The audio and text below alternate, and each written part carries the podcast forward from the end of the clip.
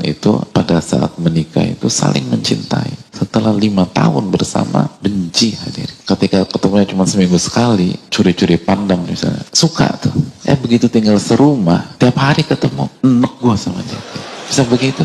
Yang menyatukan hati kita dengan istri kita, yang menyatukan hati kita dengan suami kita itu Allah Ta'ala wa allafa baina qulubihim dan Allah satukan hati-hati mereka. Lalu Allah kata, "Law anfaqta ma fil ardi jami'a ma allafta baina qulubihim, walakin Allah allafa bainahum." Kalau engkau wahai Muhammad menginfakkan seluruh yang ada di bumi untuk menyatukan hati-hati mereka, engkau tidak akan berhasil melakukannya, tapi Allah yang mensatukan hati manusia. Jadi bayangin, kekayaan alam Indonesia itu berapa hadirin? Itu baru satu negara. Kita belum bicara kekayaan alam negara-negara yang lain. Itu kalau semua digabung, tujuannya mempersatukan hati manusia, nggak akan berhasil kata Allah. Ketika Allah kasih kita perasaan kepada pasangan kita, sudahkah kita bersyukur kepada Allah? Kadang-kadang kita lupa gitu loh. Kita tuh sering kali baru ke Allahnya ketika ada masalah. Dan sering kali masalah itu datang karena kita lupa bersyukur ketika ada masalah.